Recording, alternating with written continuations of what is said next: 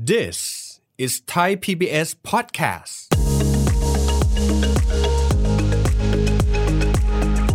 เวลาเราพูดถึงตัวร่วมเนี่ยคือเราต้องการว่าขึ้นรถหนึ่งครั้งเสร็จแล้วเนี่ยมันคิดค่าโดยสารร่วมกันไปเลย ไม่ต้องไปจ่ายแยกว่าอ่ะรถเมย์ต่อ A ต่อ B ต่อ C จ่ายครั้งละ 10 บาท การมีตั๋วอิเล็กทรอนิกส์เนี่ยมันทำให้การจ่ายเงินมันสะดวกขึ้นเรื่อย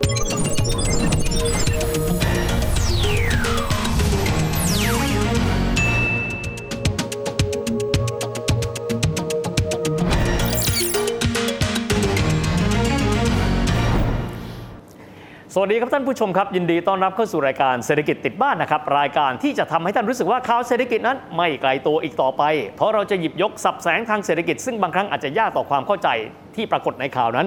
มาคลี่ให้ฟังแบบง่ายๆกันด้วยนะครับ ผมเชื่อว่าระยะหลังๆ เวลาที่เราติดตามข่าวสารที่มีความเกี่ยวข้องกับเรื่องของโครงข่ายคมนาคมในกรุงเทพมหานคร เราจะได้ยินคำนี้ครับบอกว่าเป็นไปได้ไหมที่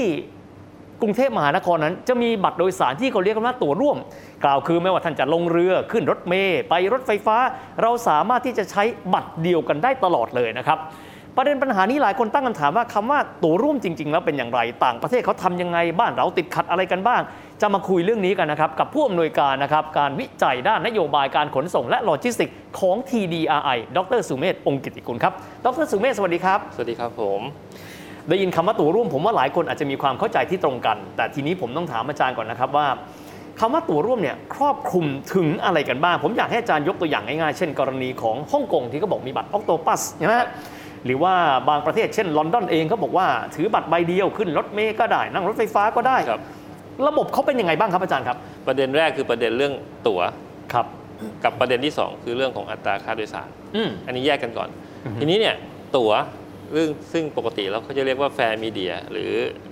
การแสดงว่ามีการชำระเงิน อ่าฮะ ไอ้คำว่าตั๋วเนี่ยจริงๆเองเนี่ยนะครับเบสิกในอดีตเนี่ยนะครับเรายังไม่มีการเก็บเงินอิเล็กทรอนิกส์เท่าเท่าที่ควรเนี่ย ครับ ปกติตั๋วก็เป็นตั๋วกระดาษ อือฮึ เป็นตั๋วกระดาษนะครับขึ้นรถจ่ายเงินเราก็ได้ตั๋วกลับมา ครับ อ่ะหรือตั๋วกระดาษอีกแบบหนึ่งนะครับก็คือว่าเป็นเหมือนกับตั๋วเดือนตั๋วปีนะครับเป็นบัตรแล้วก็ขึ้นไปแล้วก็โชว์ แล้วก็ไม่ต้องเก็บตังค์เพราะว่าจ่ายค่าตั๋วปีไปแล้ว อันนี้คือระบบตั๋วอันนี้คือระบบตั๋ว ครับ กับเซ็กที่สองคือส่วนที่สองก็คือเรื่องของค่าโดยสาร ครับ ค่าโดยสารเนี่ยปกติมันเชื่อมโยงกับตั๋ว ครับ ถ้าคุณขึ้นคุณก็จ่ายเงิน อืม แต่ถ้าเป็นค่าโดยสารที่มีการร่วมกัน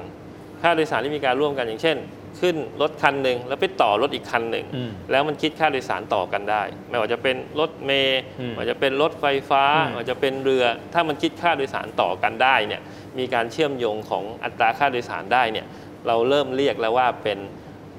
ค่าโดยสารรวม ครับ เพราะฉะนั้นเนี่ยตั๋วกับค่าโดยสารแยกกันก่อน อืม ให้เห็นภาพ ครับ ทีนี้เองเนี่ยเอ่อไอสิ่งที่เราพยายามพูดกันหลาย ๆ ครั้งเนี่ยเราอาจจะเวลาเราพูดถึงตัวร่วมเนี่ยจริง ๆ แล้วเนี่ยไอความหมายของเราที่เราพูดถึงส่วนใหญ่จะพูดถึงค่าโดยสารร่วม ครับ คือเราต้องการว่าขึ้นรถหนึ่งครั้งเสร็จแล้วเนี่ยมันคิดค่าโดยสารร่วมกันไปเลย อืม ไม่ต้องไปจ่ายแยกว่าอ่ะรถเมย์ต่อ A ต่อ B ต่อ C จ่ายครั้งละ 10 บาท อีกแบบหนึ่งนะครับก็คือตั๋วนะครับในอดีตเองเนี่ยเวลาจ่ายเงินแต่ละครั้งมันค่อนข้างยากลำบาก อืม เราอยากให้มีแฟร์มีเดียหรือมีกลไกในการจ่ายค่าโดยสาร อืม โดยรูปแบบแบบเดียวกัน ครับ อันนี้คือเรื่องเรื่องของตั๋วอิเล็กทรอนิกส์ อืม อันนี้คือตั๋วร่วม ครับ เพราะฉะนั้นเองเนี่ยสิ่งสิ่งสองอันเนี่ยมันเหมือนจะเดินมาคู่กันระดับ แล้วจะทำให้เห็นภาพว่าเอ่อการเปลี่ยนแปลงเชิงเทคโนโลยีของการมีตั๋วอิเล็กทรอนิกส์เนี่ยมันทำให้การจ่ายเงินมันสะดวกขึ้นเรื่อยๆ แต่ตั๋วอิเล็กทรอนิกส์เนี่ยน่าจะเริ่มมาประมาณสักสองห้า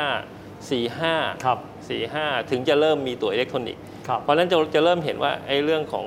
ตั๋วร่วมที่เป็นอัตราค่าโดยสารร่วมเนี่ยจริง ๆ มันพัฒนามาก่อน อืม แล้วก็เริ่มมีตัวอิเล็กทรอนิกส์ที่มันเริ่มแอดวานซ์ขึ้นเรื่อยๆ เราเริ่มมีการพัฒนารูปแบบการโดยสาร รถโดยสารสาธารณะ ครับ รถไฟฟ้าหลายรูปแบบ อืม รถโดยสารสาธารณะบ้านเราที่เป็นรถประจำทางเนี่ยจริง ๆ ในปัจจุบันเองเนี่ยส่วนใหญ่ใช้ตั๋วกระดาษเป็นหลัก ครับ ขึ้นไปปุ๊บจ่าย 10 บาทนะแล้วก็ตามระยะทางบ้าง 15 บาท อืม 20 25 ก็จะใช้เป็นตั๋วกระดาษ อืม ทีนี้เองเนี่ยตัวอิเล็กทรอนิกส์เนี่ยก็เริ่มเข้ามาบ้าง แต่ยังน้อยอยู่ ถ้าเป็นรถไฟฟ้าเองเนี่ยเขาถือว่าเป็นระบบปิด อืม ปกติปกติเป็นระบบปิดเนี่ยในรถไฟฟ้าเนี่ยอาจจะแบ่งตั๋วคร่าวๆไว้เป็น 2 แบบ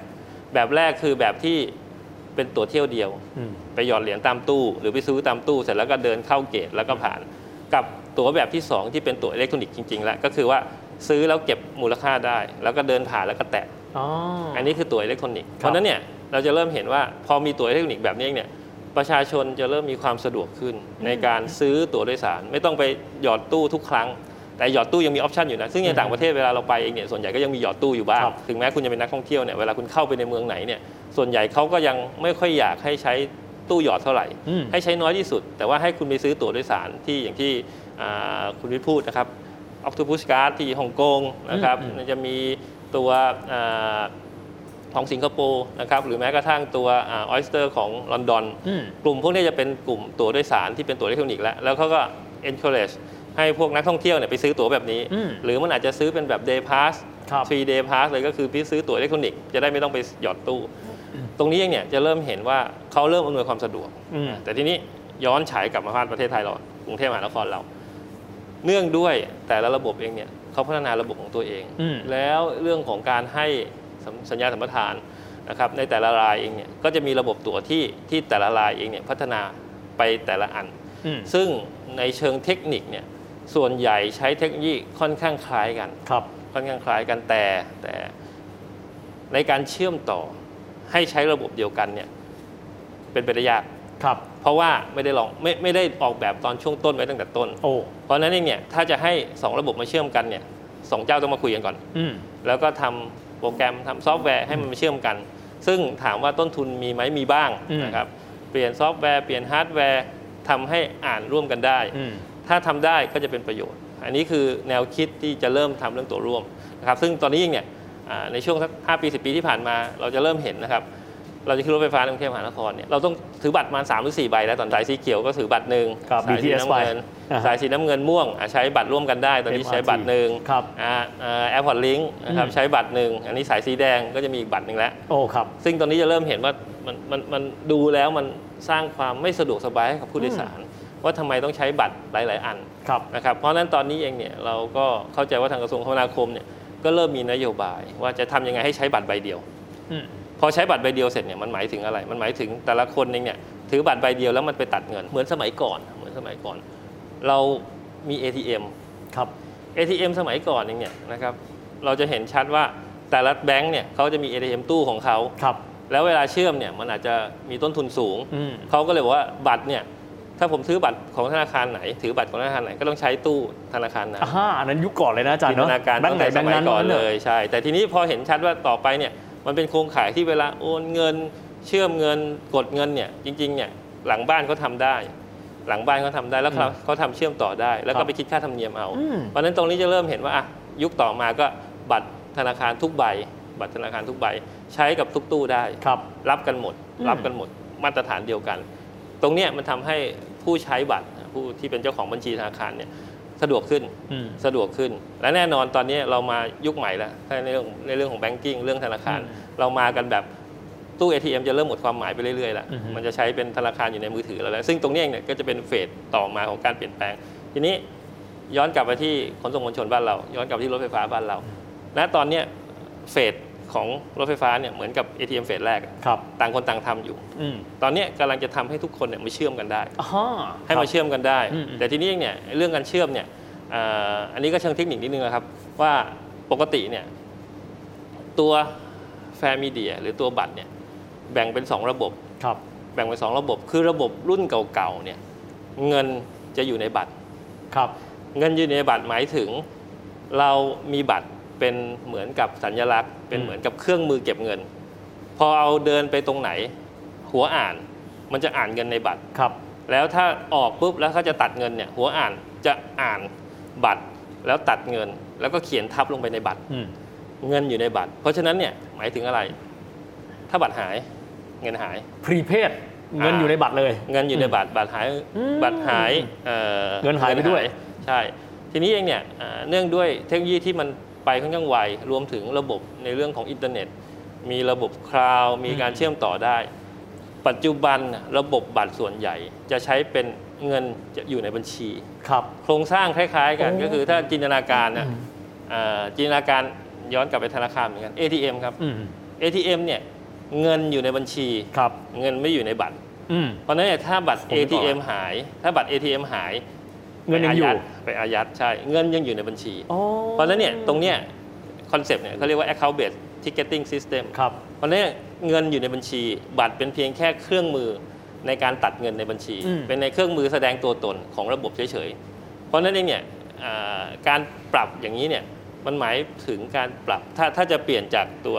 บัตรเงินอยู่ในบัตร เป็นเงินอยู่ในบัญ ใน ชี บัญชี เนี่ยมันต้องปรับอินฟาส r u ั t เจอร์ข้างหลังบ้าน ครับ ของตัวระบบรถไฟฟ้า อืม ที่มีการตัดเงินอยู่พอสมควร ครับ ซึ่งในปัจจุบันเท่าที่ทราบเองเนี่ยนะครับทั้งออ s สเตอร์ทั้ง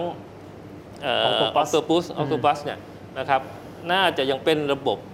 บัตรเงินอยู่ในบัตรอยู่เป็นหลัก อ๋อฮะ แต่ว่าเขาจะมีการไมเกตเป็นเงินอยู่ในบัญชีบ้างในบางส่วน อือฮึ อ่ะแต่ว่าเวลาตัดบัตรเนี่ยไอ้ตัวโครงสร้างพื้นฐานเนี่ยเขาต้องไปแก้ไอ้ตัวซอฟต์แวร์ฮาร์ดแวร์ที่มีการตัดบัตรด้วย ครับ เพราะฉะนั้นเนี่ย account based ticketing เนี่ยเป็นอะไรที่เริ่มมาแล้วเริ่มมาแล้วน่าจะไปได้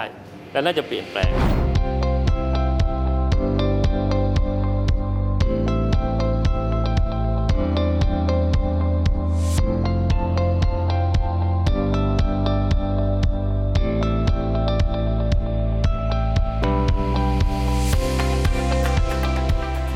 อาจารย์ทีนี้เนี่ยเรื่องนี้มันเหมือนกับกลายเป็นประเด็นค่อนข้างเยอะเพราะบอกว่าด้วยความที่เจ้าภาพของขนส่งแต่ละรูปแบบ มีหลายเจ้าภาพมากเอาง่ายๆนะฮะขอสมก MRT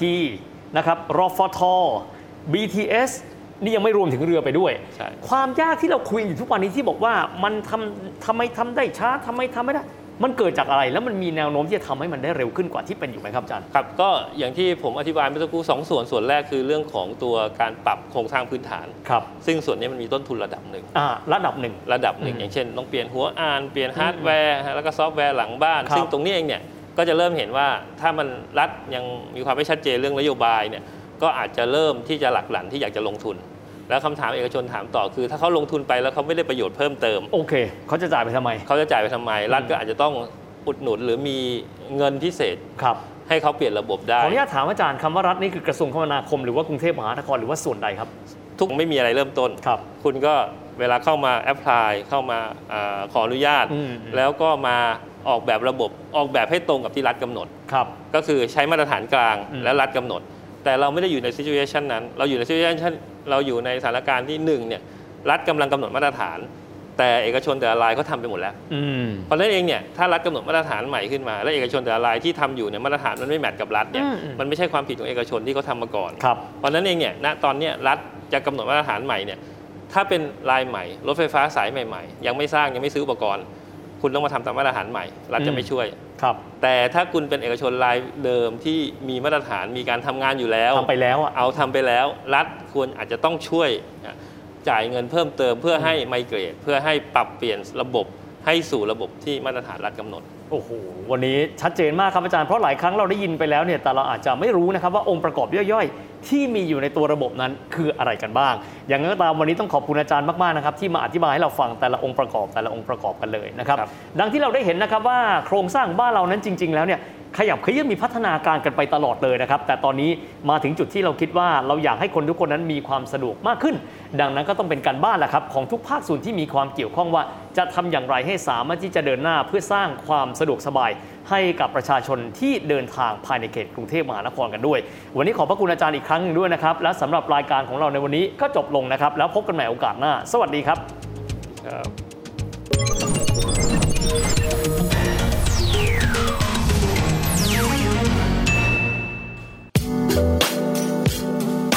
ติดตามรายการทางเว็บไซต์และแอปพลิเคชันของไทย PBS Podcast